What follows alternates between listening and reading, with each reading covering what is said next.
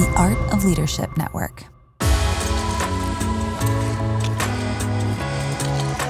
Welcome to the Carey Nieuwhof Leadership Podcast. It's Carey here, and Happy New Year, everybody. I hope our time together today helps you thrive in life and leadership. Well, today we have none other than James Clear. He doesn't give a lot of interviews, but we're so fortunate to have him kick off the new year, and we're going to talk all about atomic habits, the making of it, how he became James Clear, and much more.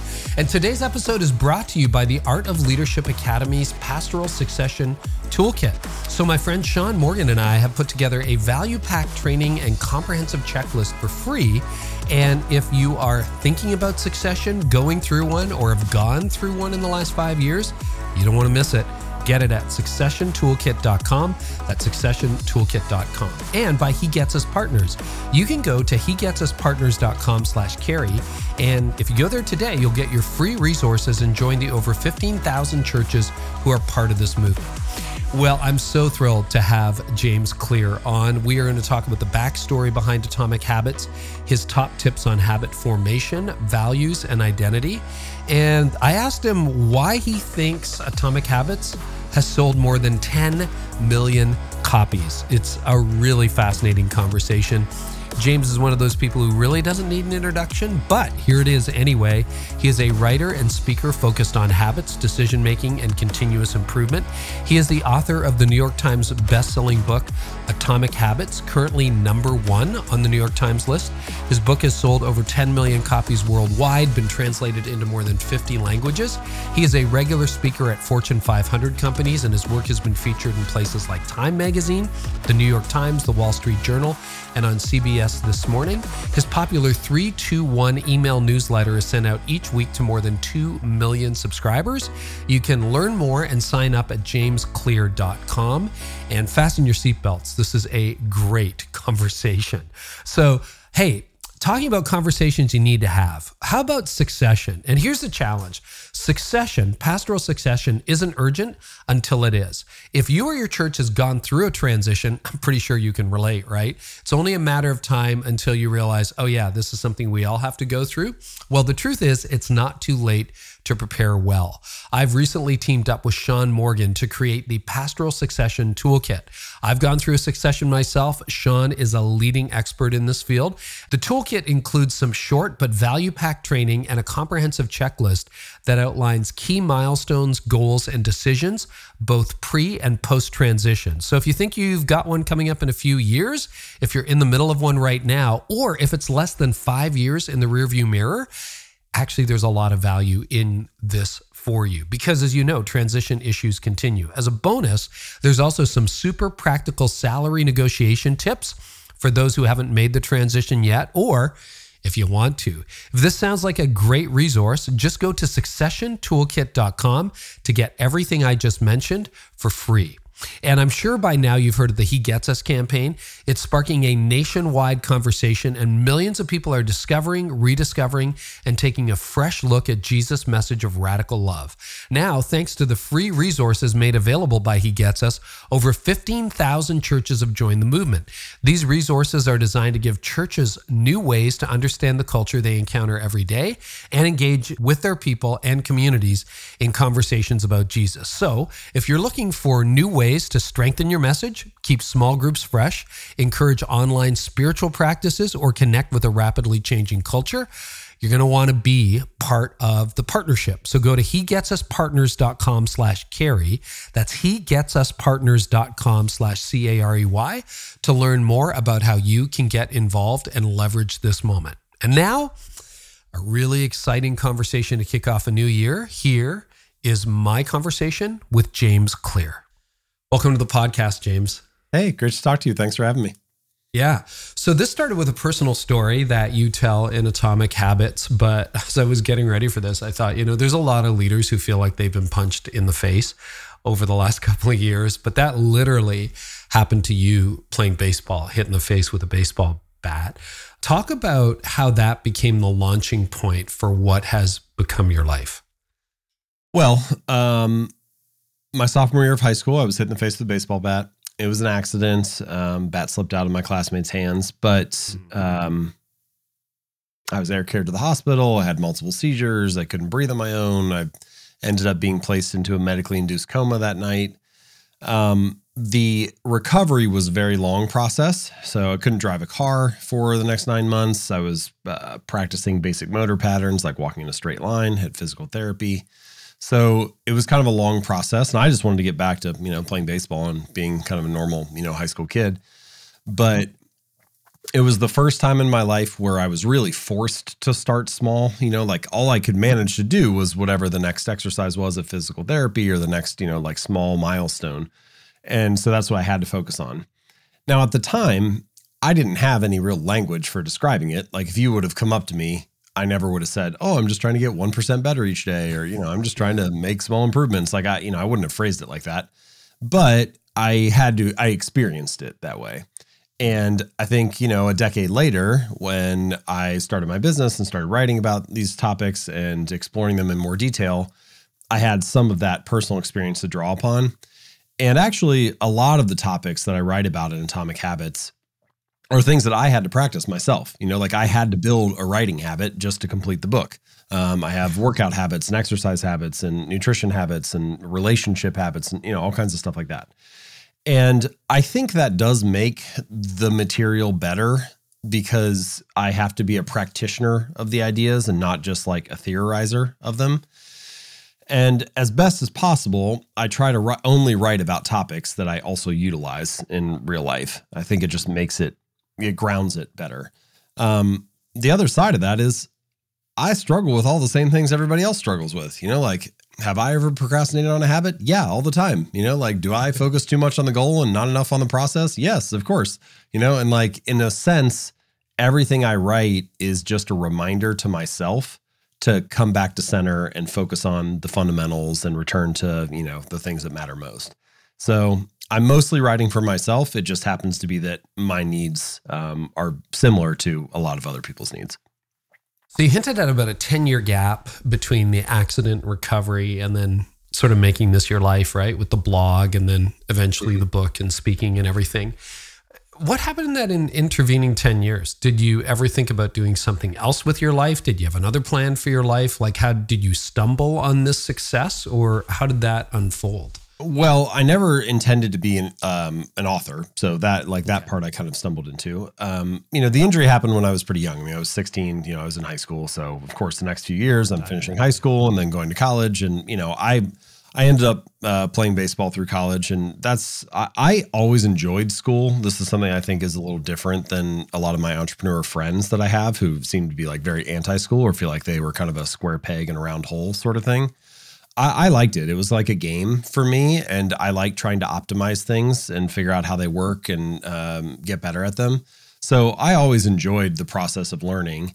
Um, so it wasn't that I didn't care about school at all, but all I really wanted to do in college was play baseball. I wasn't really thinking too much about what the next step was. Um, I ended up going to graduate school just to kind of buy myself some time and give myself like two years to try to figure out what I was going to do next once my baseball career was over. And while I was there, I was studying, um, or I was working in the Center for Entrepreneurship, and I saw all these people starting businesses, and I started to get like a little bit of an itch to start my own thing too. Mm-hmm. And looking back, it's easier to connect the dots. Like looking back, there are quite a few sort of entrepreneurial things that I did in my past that I just didn't know that that's what it was at the time. Like in college, I would collect everybody's textbooks at the end of the year or the end of the semester that they like didn't want and then I'd sell them on Amazon uh, for everybody, and then you know like split the profits or whatever. Um, or when I was picking a major, I I looked through the course catalog, and you know there's like 50 or 60 options, and I didn't really like any of them that much. None of them were standing out to me, and then I found out that there was this process where you could design your own major, and you just had to submit like your curriculum proposal to the academic affairs council and so I did that and just, I was like, what? I picked all the classes I wanted to take, which was mostly like science and sort of stuff. And then I was like, what would this be called, basically? And it was like, oh, it probably would be called biomechanics. And so that's what I called it. And they were like, yeah, sure. Like you can major in that. So looking back, that's like a fairly entrepreneurial thing to do to be like, I don't like any of these options. I'll go ahead and create the one that I want. But I didn't know that at the time. Um, and so when I started my career, my entrepreneurial career, I didn't have any entrepreneurs in my family. Um, I didn't have any authors that I knew or were friends with.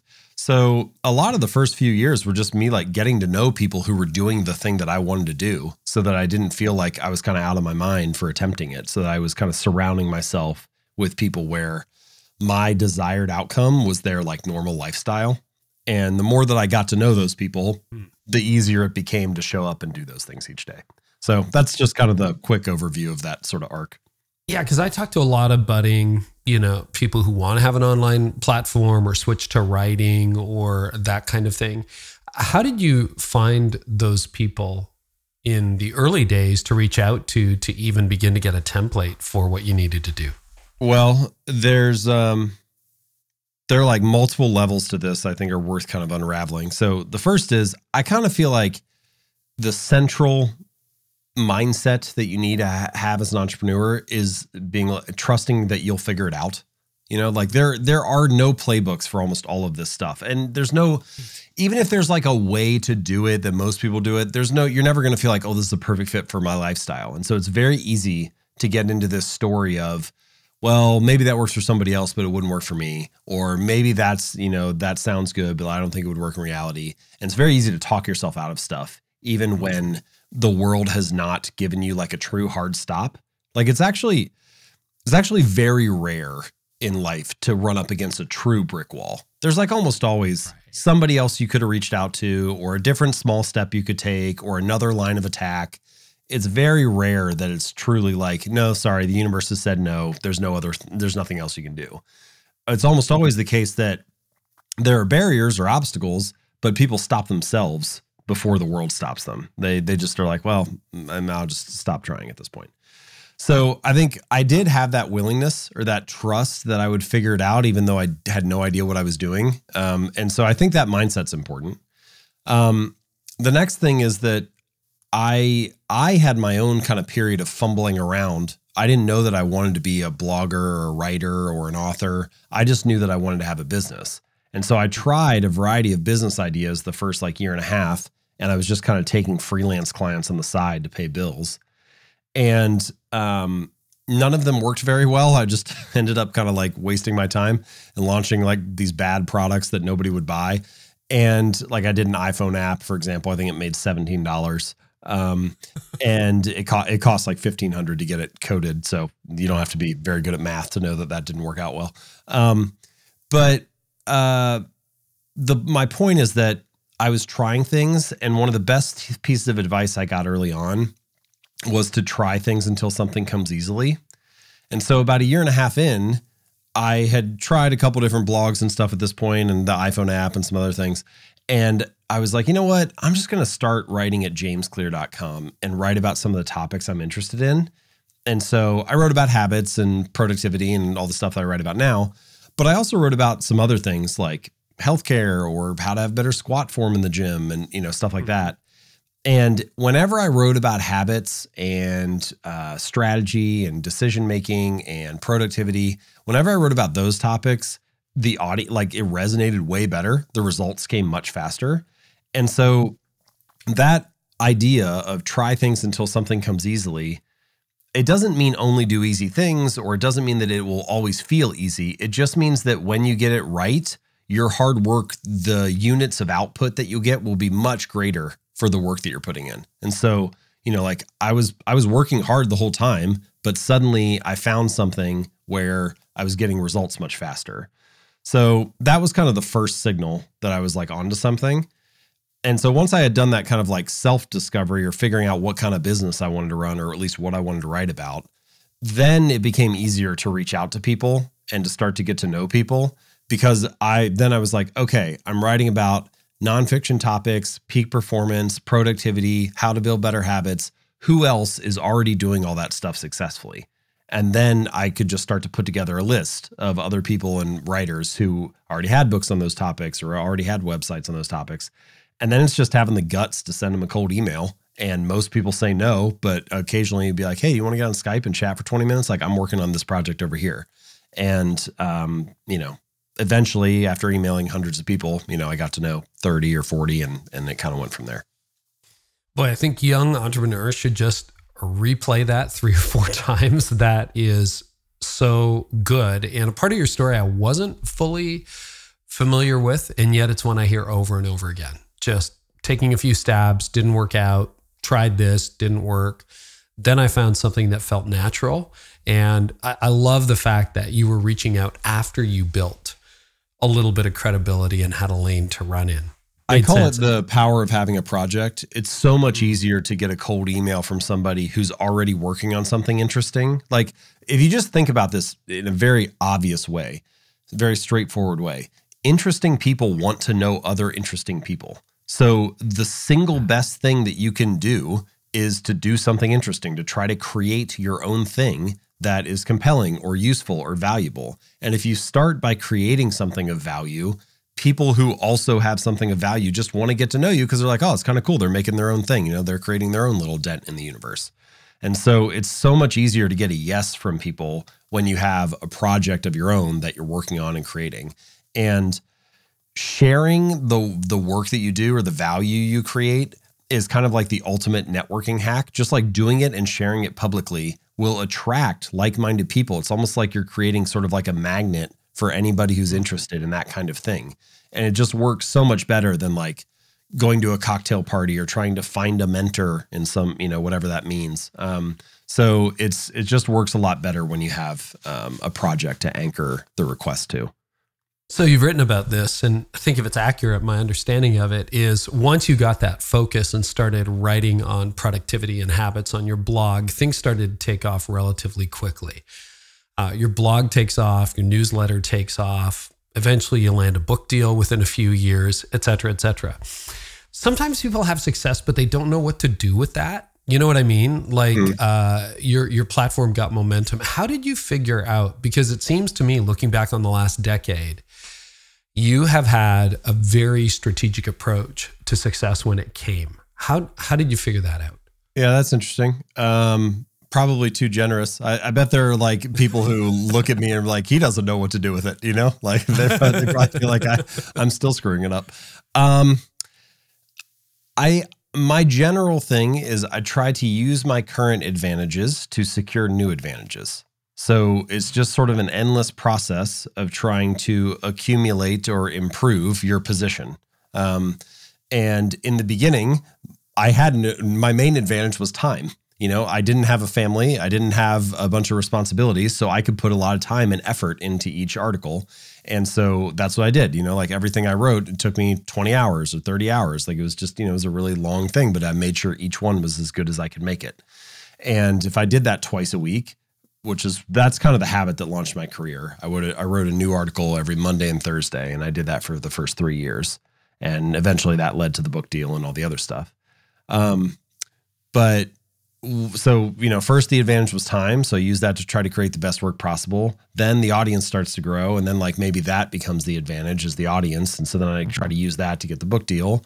And then you have to make the most of that opportunity. So i spent the next couple years trying to like create the best book possible and then you do a great launch and then the book comes out and then you know so it's just like you try to just keep using each little stepping stone to get to the next uh, piece i don't really have some like super long term thing that I'm working toward, like in the sense mm-hmm. that I didn't start out and be like 10 years from now, I want to be an author, or 10 years from now, I want to have a best selling book. Um, it was more just the strategy kind of emerged as I went along. And my main focus was Am I being useful? Am I providing value? Am I helping people and trying to make some little contribution uh, to my portion of the conversation? and if I'm doing those things, then good things are probably going to happen. Um, and so, yeah, I, th- I think that's mostly how I thought about it, rather than like having a clearly laid out plan. So, very few books sell 100,000 copies, fewer still a million, but you're pushing or perhaps a past 10 million copies of Atomic Habits. Um, do you have any idea what has led to that kind of crushing success? And I have no idea is a very plausible answer. I, I don't know. Yeah. But it's like um, everybody's read it. It's incredible. I have no idea. Might be the, like maybe that's a smarter answer. That might be an honest answer. But I do. But I do have uh, theories. I do. I do have okay. things that I think have have helped drive it. Um, So first, I feel like I'm just going to make these numbers up, but it's just a rule of thumb to kind of illustrate the point. Um, 50% of the success of the book is how it's positioned. So, um, the example I give is there's a chapter later in Atomic Habits where I talk about deliberate practice. Now, it could have been a book about deliberate practice where I talk about habits, but instead, hmm. it's a book about habits where I talk about deliberate practice. And I think the difference in how those two books would sell is enormous because just by virtue of growing up in society and being a part of life, you kind of know that having good habits is favorable and desirable, and having bad habits is unfavorable and undesirable. And I don't have to convince anybody of that. You know, like I am just writing a book that taps into a desire that people already have. And so my job is to convince you that this is the best way to approach it, or this is the most useful set of ideas on the topic, not that this is a topic you should care about. And there are a lot of books that are doing the opposite, that are trying to convince you this is a topic you should care about. And that's like a really uphill battle if there's not already some desire that people have. Mm-hmm. So the positioning of the book is crucial, um, or the positioning of a topic. The the other 50% is like a thousand details that all need to be done consecutively and need to be finely polished and you know and refined. So um, the bulk of it is how it's positioned, but then you, that's not enough on its own. You also have all these other little things. Um, I think that there's launching a book is kind of like launching a space shuttle or launching a rocket in the sense that you need to put an enormous amount of energy in to get it off the launching pad and to get it up out of the atmosphere. But if you get it high enough, then it'll stay in orbit on its own. But if you don't get it high enough, then it just crashes back down to Earth. And so you need to reach escape velocity. And so the way that you execute the launch of a product, or in this case, a book, is a really important part of the process.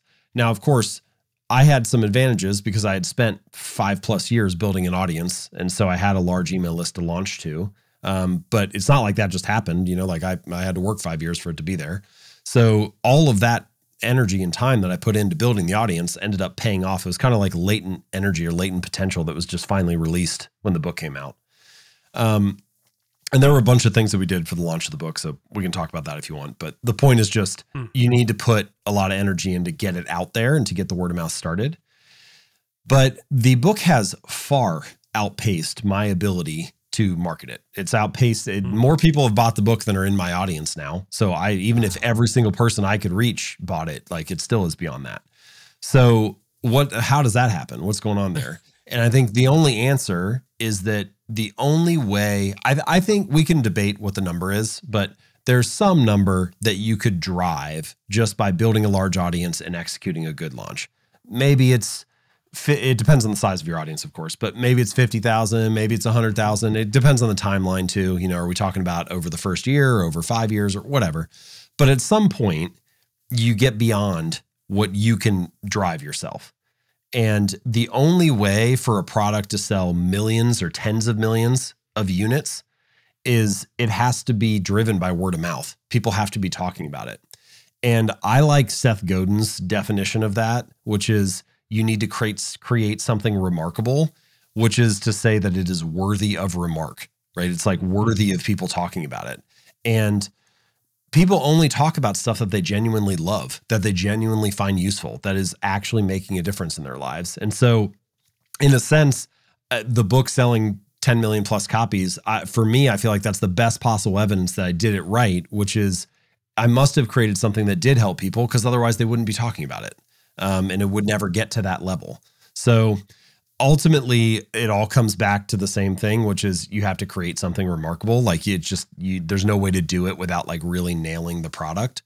But there we all know plenty of great products that don't reach that level and i think that comes back to the positioning and the launch and the other factors that i mentioned so you kind of need you need the confluence of all of those you need a really well positioned product you need to execute a, um, a great launch of it but ultimately it will only run as far as the word of mouth will take it. And so you have to have a fantastic product behind it because otherwise people won't talk about it.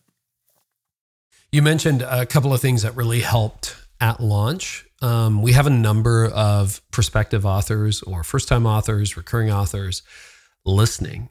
Um, what do you think, in retrospect, really helped the launch of Atomic Habits? So we did not do i well so first of all it's a two person job so i i have one employee um so mm-hmm. it's a i run a two person operation. So lindsay was a crucial part of the launch. I actually um i was solo for the first like five or seven years of my career and then when i signed uh, the book deal for atomic habits i used some of the money from the advance to hire her. So without without getting a like mainstream publishing deal i wouldn't have had the money to hire her up front um so you know, I spent all this time writing the book and I wanted to make sure that we gave it the best possible chance to reach as many people as possible. We began planning the launch of Atomic Habits 15 months before it came out. So I think that's the first thing is a long timeline.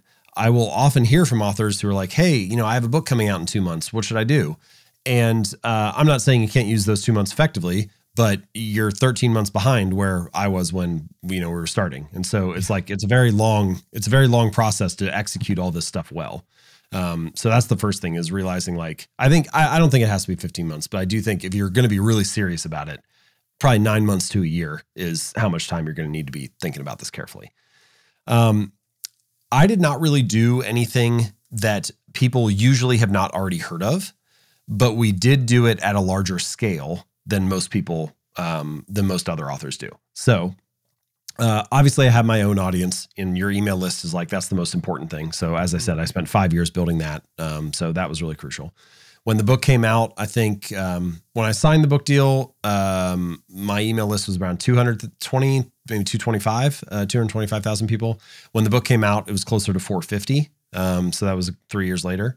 Um, so, you know, I had a large email list to launch to. So that helped. The second thing was podcasts. Um, mm-hmm. I had 75 podcast interviews recorded and ready to be released um, before the book came out.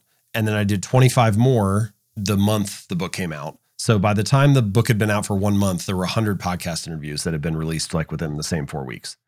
Um, and for all of those, you know, this is like part of the like unsexy manual labor kind of grunt work part of it went to iTunes, looked at the, you know, top lists for all the different categories, and then we identified only shows that were interview shows, so they're already interviewing people, so we don't have to convince them to do something different than normal. We only looked at shows that were uh, a good fit for the topic of the book, and then came up with a list of like 300. And then I wrote individual emails to the hosts of all those 300 shows, and we saved them all up. I wrote all the drafts and then, like six months before the book came out, we sent all the drafts out to everybody and, uh, you know, to ask if they would have me on the show. Spent a couple months getting those all scheduled. And then I spent like the three months before the book coming out recording all those. After they were each recorded, I would ask each host, hey, can we release this um, on this week when the book comes out? And not everybody would do it exactly that week, but um, most people would do it right around there. And um, so yeah, you got to ask 300 to get on 100 and you got to spend, you know, multiple months writing all those emails and getting, you know, everything put together. So it was a very like laborious or unsexy part of the process, but that's that's how it happened. We did the email list, I did the podcast push. Um now I've done over 200 podcast interviews that just, you know, a lot now more of them come in like, you know, like this one and so on. And then uh I got a little bit lucky about a year before the book came out. I had written an article on my website a, a, blog post that had been up for a while, a couple years, and it was fine. It did it did fine, but it wasn't anything amazing. And a journalist at the New York Times wrote an article, and they just linked to my blog post in that piece. Um, just it was just kind of it was just one sentence. It wasn't like any big thing. Um, they linked to it, and uh, a producer from CBS this morning was reading that article in the New York Times and clicked through to my website and found the the original blog post and they sent me an email. This is like a year before Atomic Habits came out, and they were like, uh, "Hey, do you want to come on the show and talk about you know this this productivity article that you'd written?" And so I was like, "Sure." So I took that really seriously. Um, I scripted out. They they told me they were going to give me three minutes, um, and I scripted out like six minutes worth of material, and I sent that to the producer ahead of time. I said, "Hey, here's what I think we could talk about." They liked it. They ended up we ended up doing four and a half minutes. Um, and I tried to do a really good job with that segment. And as soon as it ended, I went up to Gayle King and I said, I have a book coming out in 10 months. Um, I would love to come back and do another like you know short segment like this about the book. And she said, um, "We'd love to have you. Uh, just make sure that we're your first stop. Like, don't do a TV interview anywhere else before you do this one." Um, and I was like, "Deal." So uh, I got her email, and that day I got back and emailed her and got the producers lined up and got like everybody to got the publisher looped in and like made sure that we got that scheduled. And on launch day, I was in New York. I did the CBS This Morning segment in the morning. They put it on their YouTube channel like two hours later. We took the clip from YouTube and put it in my email newsletter and sent that out to my audience. And that was the like announcement email that the book is out. And I don't know how many books the the actual TV segment sold. I've tried to estimate it. It's probably between uh, on the low end a thousand, on the high end ten thousand, but it's some probably somewhere in that range. Um, but what it really did that benefited things was it made it feel like a thing. You know, it made it feel real. It wasn't just a guy launching his book. It was like, no, this is an event now. And uh, so I use that clip on social media and so on. And all of these things that I'm mentioning the emails to my audience, the TV segment, the podcast interviews. Uh, there were some other things we did too, but those are the main ones. All of this st- stuff, all this marketing energy is getting happen is coming into the same compressed window. So it's all happening at the same time, right? And so I this is kind of my approach. I feel like you need to have a concentrated strike for the the launch. So all of that energy is in the same tight window of a few days and what happens is that it seems much bigger than it actually is. You know, it's like hmm. for a couple, for a week or two, it's like all anybody's talking about. And I had people on, you know, Twitter being like, man, I can't get away from this guy. And uh, it's kind of, it's kind of like that's sort of the point, you know, is to try uh-huh. to be everywhere for a bit. And you can imagine all that same marketing energy, but if it's spread out over the course of like a year and something happens like every week or two, it doesn't seem like much. It's just kind of in the background. It's just noise the whole time. Right. But if it's all in the same tight window, then it feels big. So uh, that was those are the majority of the things we did. Uh, th- there are some other things too that you know I would say were smaller stuff, but all of that energy is trying to get packed into the same month, and collectively that kind of helped the book propel the book out and give it a good you know push out of the gate. Well, we will talk about habits uh, at some point, I promise. And uh, but you know, you've given a million interviews on that, and there's a whole book on that. I always love the backstory. Do you still just have one person, you and is it Lindsay? Yeah, that's your yep. team. It's just yeah, it's just us. Wow. Um, I uh, I had someone join me for a few months uh, for like podcast stuff. I was thinking about launching a show. Now that for various reasons that's on the back burner. But um, yeah, yeah, we're just uh, a team of uh, me and me and one other person. I that's how I prefer it. I um, have no intentions of hiring a larger staff. Um, I just want to keep it as lean as possible. Why, why is that? Uh, I think I'm a bad manager. I don't think I'm good at managing people. Uh, I don't enjoy it. So um, there are plenty of other authors who have really big teams. You know, some of them have hundreds of people if they want to run like a whole consultancy or have like a big coaching uh, program or, you know, like it depends on what kind of business you want to run. And um, there are probably plenty of arguments for doing that if you want to make the maximum amount of money or make the maximum amount of revenue but I have no desire to make more money and have my daily life be worse. So I would rather have my my first question is always how do I want to spend my days? And I start there. And then I want to do whatever is cool and creative and fun and interesting and build a really successful business within the confines of how I want to be living my days. And um, that has to be the boundary for me. So I'm just I'm not interested in having like a huge team or growing to you know be as large as as possible. You must be very good at saying no because, you know, on one hand, you describe what I would call the outbound. You know, you're a, a, a an author, a first time author. You send 300 cold call emails. You're you're working the system, trying to get noticed. And now, you know, with the position you have in the world, it's the opposite. You must have just a ton of inbound that you, you know, speaking requests, media requests, interview requests. Can you do this? You probably have a lot of pressure to publish the next book from publishers and deals coming in. Can you talk about your discipline for staying lean, staying focused, and saying no? Yeah, I'm probably the like I don't know wrong person to ask this question to. I feel like I'm always uh, three months behind what I should be saying no to. I'm like always on the hook for more than than I should be. um, early in my career, I felt like I was trying to say yes to everything. I was trying to capitalize on opportunities, and I still feel like that's probably the right approach. You know, like nobody nobody knew who I was. I didn't have any resources. I didn't have an audience. I didn't have any, you know, so it was just like you have to try to be this force of nature and make the opportunity for yourself or capitalize on whatever, you know, potential advantages you can find um, and make the most of the opportunity. But then this weird thing happens where, you know, the book blows up. And as you said, now there's a ton of inbound. And it was kind of like, I wouldn't say it was overnight, but it was over a period of about three months. Um, the book came out in October.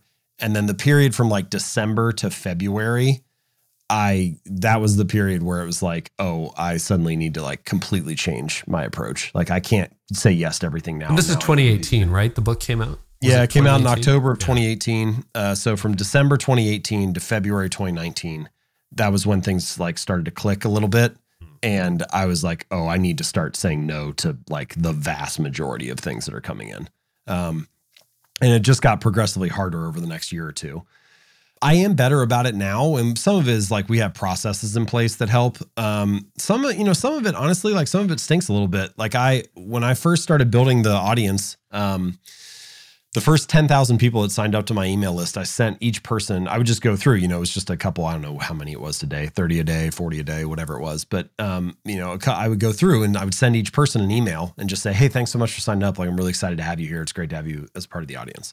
Um, and you can do that for the first 10,000. Uh, but after a while, like you can't do that anymore. And then it got to the point where I was like, all right, I won't do outbound reach to people come in, but whenever someone emails me, I'll respond to them. So I did that for for a while, and then you get over a hundred thousand, and then like that becomes hard. And then now, you know, now the email list is two million people, and I, there's just, you know, I had to give it up. I can't do, I can't do the email inbox anymore, and um, that's a little bit of a bummer. You know, it's like I, I feel, um, I don't know if I feel a responsibility to do it, but I, I do feel like, yeah, these people care enough to like have read or send a message in. Like, I, I don't know, it'd be nice to be able to respond to them. So it's just hard once the volume gets large. Um, so some of that stuff is different. Like I, I just, you know, I don't do email anymore, basically. Um, vast majority of podcast requests get declined. Used to be I would do whatever one, you know, reached out, but now I only do like 15 or 20 a year. And I just, you know, anybody who reaches out, we say, listen, you got to go on the wait list and I'll do one block of interviews a year. And if you make the cut, like we'll let you know. Uh, but you know, it'll be, it's going to be a few months before we get this scheduled. Um, and you know, so again, same thing there. It's like be great if we could do them all, but just time is limited. Um, speaking requests, same thing. Speaking is a really weird thing, you know, where it's like 99% of the time it's a no. Um, but occasionally you you can do one. In a sense, what I'm getting at here is that focus is really the art of knowing what to ignore. You know, it's mm. we think about it as being what you commit to, but it's just as much what you avoid.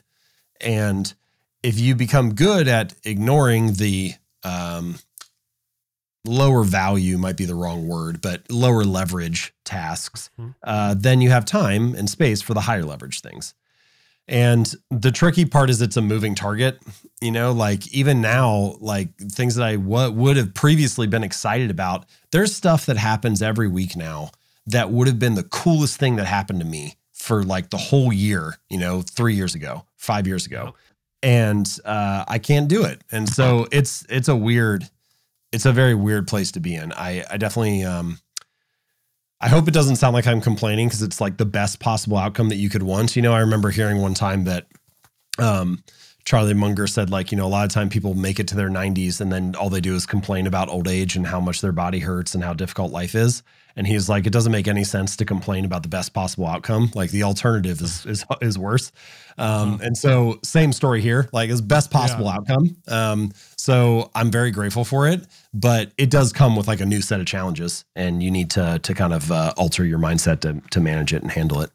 I appreciate you talking about it because there are thousands of people listening to this who ended up leading something bigger than they expected. And they're having to make the same decisions. Number one, no, you're not alone. Number two, uh, I'm familiar with a lot of what you just shared. And you say, I will always answer every email. I will always say yes. And then you eventually, the inbound gets to the point where you just can't do it.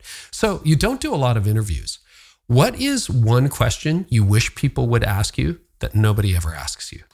Uh, honestly, a lot of what we already talked about. No, most Really? people don't ask about how the book happened or how like what's going on behind the scenes to to get it launched. And it's sort of interesting because a lot of the core message of Atomic Habits is that the results of success are highly visible and widely discussed, but the process of success is invisible and often hidden from view. And so we only talk about things usually if it's a result. Like you're never going to hear somebody say, "Uh, here's a news story about man eating chicken and salad for lunch. You know, it's like, no, it's only a story once man loses 100 pounds and then then we have something to talk about. Or like you'll never see people on social media be like, you know, James writes 500 words today. You know, it's like it's only a story once Atomic Habits is a bestseller.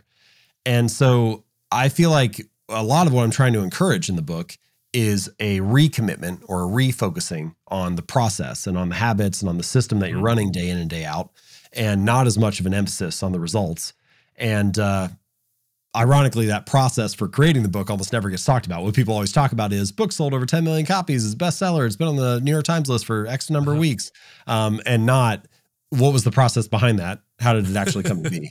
So, um, so yeah, so I'm, I'm glad that we were able to kind of flip that on its head and talk a little bit about the the behind the scenes piece. Well, that makes me really happy too. So let's fast forward then. So it was about a decade ish ago that you started blogging on a regular basis. November or so? 12th, 2012 was the first article I wrote on jamesclear.com. And then I did uh, every Monday and Thursday for the next three years after that.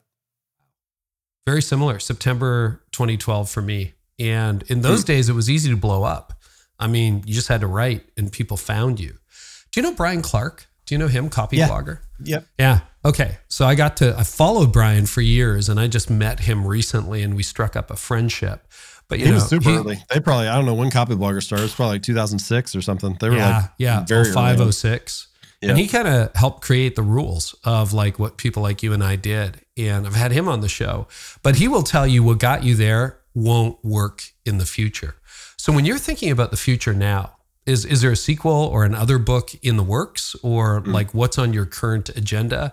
And then how are you approaching things strategically differently now than you did a decade ago when it comes to being noticed, develop, you know, nurturing an email list because a lot of the rules got thrown out the window in the last 5 years. So that's Yeah, kind of two or three um, questions, but feel free to take it where you want.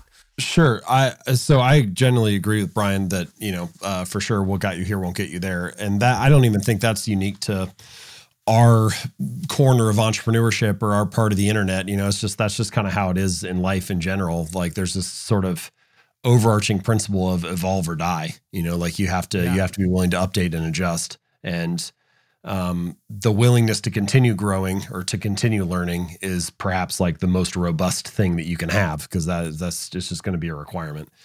Um, I don't even think it needs to be over a 10 year time span or a five year time span. I would say, uh, looking back over the last decade, about every two years or so, where my website gets traffic from is very different from where it was two years prior. And so there's kind of these like shifts in how things happen. Um, it's very hard to predict where it's going to go. So I don't think anybody really knows. Um, it's also very hard to notice where things are going if you're not in the mix, if you're not engaged. And early on, I like I like I said, I had a lot of time. I didn't have kids yet. I wasn't married yet. You know that sort of thing.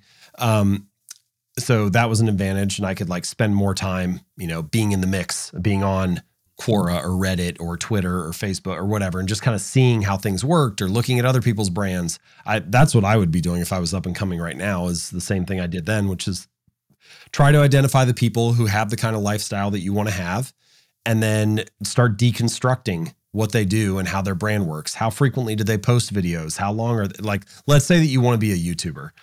Mm-hmm. How many videos do they post? How long are they? What do they do for their thumbnails? Are there any patterns in how the videos are created? Is there a structure in what the typical video looks like? Is there like an intro period for a minute and then they get into the main content?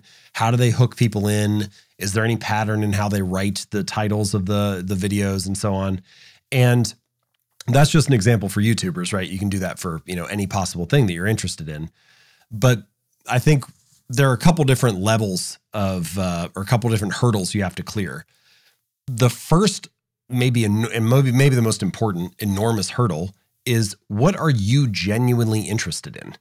If you're not genuinely interested in it, if you are not truly curious and excited about it, it's going to be very hard to win this race in the long run because it's going to start to feel like a hassle. It's going to start to feel like a chore for you to show up each day and do the work. But if you're genuinely interested in it, there will be like endless opportunities for you to improve. You know, there are some YouTubers out there who all those things I just mentioned, they like find that very interesting. They think it's very curious. You know, like how long is the ideal video and what is the ideal thumbnail and how do you structure the perfect title? They care about all that stuff. And because they're interested in it, it's not a hassle for them to try to do that with their own brand. Um, and I think a lot of the time we just sort of mimic or imitate what we think we should be doing or what it feels like society is nudging you toward or what your parents want you to do or your peers are encouraging you to do. And so you kind of end up with this brand or this business that is mimicked off of others when in fact the first thing you need to ask is is it a right fit for me and my interests um, and then once it's a fit for your interest sure go ahead and imitate the other people who are succeeding within that little sphere of what you want to do. But um, you need to, I think you need to start with what is your genuine curiosity. After that, then I really like the Steve Jobs had this famous quote where he was talking about, um, I think it was the iPad uh, not using Flash. And Flash was a big thing on the webs on the internet at that time, and people were like, "You're, you know, how come you're you're not using this technology or whatever?" And he said something to the effect of We like to invest in products that are in their spring and summer and technologies that are in their spring and summer. And we feel like Flash is in its fall and headed toward winter. And so, you know, we don't want to do that. And I would say that's like a good way to think about where am I going to get traffic from? Where are the areas of the internet that are kind of in their spring and summer right now? Uh, and are there things that maybe you can, are those places that you can hang out um, and utilize? The other element there is not every platform is a good fit for the certain types of content, you know? So I am I'm a writer and most of my ideas are obviously text based. So mostly I'm hanging out on blogs and email lists and Twitter. I do have an Instagram account that surprisingly, despite the fact that I never share pictures of myself or any kind of image, like does fairly well because I just post images of, of quotes. Um, so that was able to work but I don't have a YouTube channel and I don't have a TikTok account. And, you know, like there's just, there are other mediums and formats that aren't as good of a fit for my business, but they'd be a great fit for other businesses. You know, there are some businesses that that's, that's their whole thing is uh, YouTube and TikTok. And so uh, you just need to try to figure out what is the best fit for you and your brand. Um, yeah, I, I don't know. There, there's a lot that we could discuss with this, but yeah. the last thing that I'll say on it is, 10 years ago when we were getting started, I feel like the internet was maybe a little bit more of a hub and spoke model where you could have your website at the center and then you could just repurpose content across a bunch of different things and all point back to the website or the blog. Now, I don't feel like people use that use the internet in the same way. It's kind of more siloed in the sense that you have people who are like podcast people and Instagram people. And then you've got other folks who are like Twitter people and uh, YouTube people, and they don't really use podcast and Instagram. And so the hard part about that is you have these, it's more platform centric now. And if you want to stand out on any of these platforms, like if you want to stand out on Instagram, you need to be in the top 1% of Instagrammers. If you want to stand out on YouTube, you need to be in top 1% of YouTubers. And so I don't think it makes sense to spread yourself thin. It comes back to this concept we talked about a minute ago focus and pick a few key things that feel like they're in their spring and summer and that are a good fit for your brand and your uh, business, and then try to master those. And I feel like it's better to have a big audience in one platform than to have like a small audience in 10. Yeah, I love that definition of focus is the art of what to ignore. That's that's a great phrasing of it. So two last questions for you, James. One quick answer. The other might take a few more minutes. Uh, is there another book in the works or in your mind, or uh, what's up with that? I am technically under contract to write a second book. Um, Huh? I have not been have not been writing as much as I would like, but uh, yes, it's it's in the works. I, I wrote my book on habits. Like I don't everything I know about habits is in Atomic Habits, so I, I don't have like a second book on that topic. But uh, I do think I would like a book that plays nicely with it. Um, and there are some questions you could have after finishing Atomic Habits, like okay, I know how to build habits now, but which habits do I focus on or like where do I direct my attention energy? Kind of similar to the focus point. How do I focus on the highest leverage things, the best things? So I'm sort of circling a bunch of topics like that right now, and uh, it's slowly taking shape. No. Okay. So my last question is because we could talk about habits. This will be the first podcast of the new year on my show. Um, but again, all that information is out there on many interviews in an incredible book on your blog. But toward the end of Atomic Habits, you talk about your values, that your values, you try to make sure your habits are driven from your values. And at the end of every year, you review your values and you think about, okay, how do I want to shift that? I love the idea of value driven habits. I don't know whether you'd use that language or whether you'd nuance it in any way, but can you tell us about that process and how it informs your habits for a new year? Well, um, the big picture is that I think your habits matter, not just because of the results that they get you, but because of the identity that they reinforce. So, your habits are how you embody a particular identity. For example, when you make your bed in the morning, you embody the identity of someone who's clean and organized. Or if you study biology for 20 minutes on Tuesday night, you embody the identity of someone who is studious. And so we often talk about habits as mattering because they can help you be more productive or lose weight or make more money or whatever. And that's true that habits can help you get those results. But the real reason that habits matter is that every action you take is a vote for the type of person you wish to become. Mm. And so, no, doing one push up does not transform your body, but it does cast a vote for I'm the type of person who doesn't miss workouts. And no, writing one sentence does not finish the novel, but it does cast a vote for I'm a writer. And individually, those are small things, but collectively, they start to add up. You know, you repeat these habits each day and you build up this body of evidence. You keep casting votes on the pile. And pretty soon, you sort of reshape the story you have about who you are and what you're doing. And this is a little bit different than what you often hear. Like, you'll often hear people say something like, uh, fake it till you make it. Now, I don't necessarily have anything wrong with fake it till you make it. It's asking you to believe something positive about yourself, but it's asking you to believe something positive without having evidence for it. And we have a word for beliefs that don't have evidence. We call it delusion. You know, like your brain doesn't like this mismatch between what you say you are and what you're actually doing. And so, my argument, my encouragement is to let the habit lead the way and to cast these votes for being that kind of person. And once you get to that place where your habits are reinforcing your desired identity, once you get to that place where you feel like, yeah, this is actually part of who I am, it becomes easier to follow through on the behavior. You know, like someone who views themselves as I am a runner, they don't have to motivate themselves to go for a run in the same way that somebody who's just getting started does. You know, it's kind of like, no, this is just part of what I do. Like, this is part of my normal day. And so I think the elements of your story that you take pride in are often the ones that are uh, at least a little bit easier to stick to the habits around. You know, like if you take pride in the size of your biceps, you never skip arm day at the gym. You know, or like if you take pride in how your hair looks, you have this long hair care routine, and you do it every day. And so what we're really trying to get to is a place where your habits reinforce your desired identity. Now, I think the first question you can ask if you're just like at this planning process for the new year and so on is a lot of the time people pick New Year's resolutions or they pick their goals for the year and they think about what do I want to achieve? And I feel like the question to ask is who do I want to become? You know, what is who is the type of person I wish to be? Identity based habits. And then yeah. what habits reinforce that desired identity? Now, the tricky part, and this is where I come back to your actual question, is that over time, things can drift. You know, your habits don't always continue to reinforce that identity that you want, or you maybe you fall off the wagon a little bit and you got started really strong, but now you're not doing it as consistently. And so at the end of each year, I have this annual review process where I write out what my core values are, which all of this, of course, is connected to the identity I want to have, the type of person I want to be.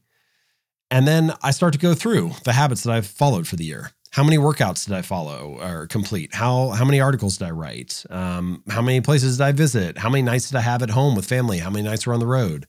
And then you start to look through and you see, okay, I said these things are my core values. Do my habits match up with that? And I think that's another really crucial question to ask yourself, which is can my current habits carry me to my desired future? Because if they can't, and there's some gap between the core values that you say you have, or the type of person that you wish to be, and the habits that you're following each day, something needs to change, you know? And so this is one of another like core ideas from the book, which is you don't rise to the level of your goals, you fall to the level of your systems. Well, in this case, the goal, the objective is who do I want to be? What values do I have? You know, what kind of what's the type of person I want to create? But the system is the collection of daily habits that you follow. And if there's ever a gap between your goal and your system, if there's ever a gap between your desired outcome and your daily habits, your daily habits will always win. You know, like almost by definition, your current habits are perfectly designed to deliver your current results.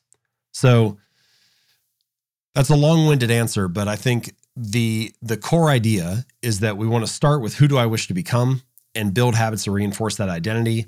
And then it's good to have checkpoints along the way, periods of reflection and review, whether that's annual or some other timeline that works for you, um, so that you can just check in and have these like milestones and make sure is my behavior actually reinforcing the values that I hope it is. And um, I, I have found that to be a more useful long term way to think about building and shaping your habits and behavior. James, this has been so incredibly enlightening. Is there a final word for um, leaders or anything else you want to say before we direct people to where you're showing up online these days? Last thing I'll just say, you know, we've talked a lot about like strategy of habits and kind of and some of my personal backstory and whatnot. Um, the other crucial part of this is execution. And, you know, of course, Atomic Habits is there as a reference guide, and there are many ways to execute these ideas. But if I was just going to offer one to close, yeah, I would encourage people to, to utilize what I call the two minute rule, which is very simple. It just says take whatever habit you're trying to build and scale it down to something that takes two minutes or less to do. So read 30 books a year becomes read one page, or mm-hmm. do yoga four days a week becomes take out my yoga mat. Hmm. Now, sometimes people resist that a little bit because they're like, okay, you know, I know the real goal isn't just to take the mat out. I know I actually want to do the workout. But I had this reader, his name's Mitch. Um, I mentioned him in Atomic Habits. He lost over 100 pounds. He's kept off for more than a decade.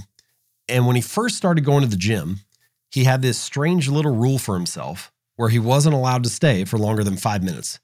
So he get in the car, drive to the gym, get out, do half an exercise, get back in the car, drive home. And it sounds ridiculous. You know, it sounds silly. You're like, clearly, this is not going to get the guy the results that he wants. But if you take a step back, what you realize is he was mastering the art of showing up. You know, he was becoming the type of person that went to the gym four days a week, even if it was only for five minutes. And that's a deep truth about habits, this kind of core idea, which is a habit must be established before it can be improved. You know, it has to become the standard in your life before you can scale it up and turn it into something more. You need to standardize before you optimize. And I don't know why we do it, but we get really all or nothing about our habits. You know, we're so focused on finding the best business idea or the perfect sales strategy, the ideal workout plan. We're so focused on optimizing that we don't give ourselves permission to show up, even if it's just in a small way. So I think my parting advice would be Start by asking yourself, what am I optimizing for? Who's the type of person I wish to become? What's the identity I want to reinforce? And then the next step is how can I scale that down? How can I master the art of showing up? How can I start executing day in and day out and reinforce that desired identity? And then in the long run, you know, there are plenty of opportunities to improve once you've mastered the art of showing up. James, thank you so much. Where are you showing up online these days? Obviously, at your blog. I love your newsletter. So tell people who aren't connected where they yeah, thank you. Um, pleasure to talk to you. Uh, jamesclear.com is the easiest place to go. Um, you can just click on newsletter if you want to sign up for that. It's called 321. Uh, it goes out to over 2 million people each week. It's just three short ideas from me, two quotes from other people, and then one question to think about for the week. And uh, of course, Atomic Habits. Uh, and so if you want to check that out, just go to atomichabits.com. Great. James, thank you so much. I really appreciate you saying yes to this, and it has been a treat. Wonderful. Thank you. Well, I'll tell you, that one was fascinating. Every once in a while, you get a guest where you're like, okay, I got to stay so focused because there's so much value in every sentence. And James is one of those leaders. So if you would like more, we have transcripts for you and show notes where you can go a little bit deeper. Check that out at careynieuwhof.com slash episode 543. You'll find everything there, including links to everything that we discussed. We have a killer episode coming up next time, too. But before that, I want you to check out what our partners are doing. Over at the Art of Leadership Academy, I've got something brand new called the Pastoral Succession Toolkit. If you've got one coming up in the next few years, you're in the middle of one, or you've done one in the last five, get my value pack training and comprehensive checklist for free by going to successiontoolkit.com and go to hegetsuspartners.com slash carey to get your free resources and join the over 15,000 churches who are part of the He Gets Us movement at hegetsuspartners.com slash carey.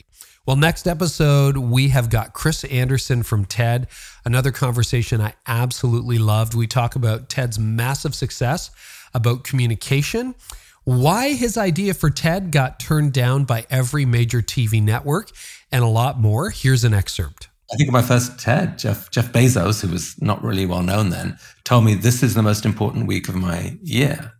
And uh, several people felt the same. Like this was they, they, they started their year's calendar carving this out because it went so deeply inside them, and um, and so that was the clue that um, there was really something special here that deserved to be more than just 500 people one, one, once a year.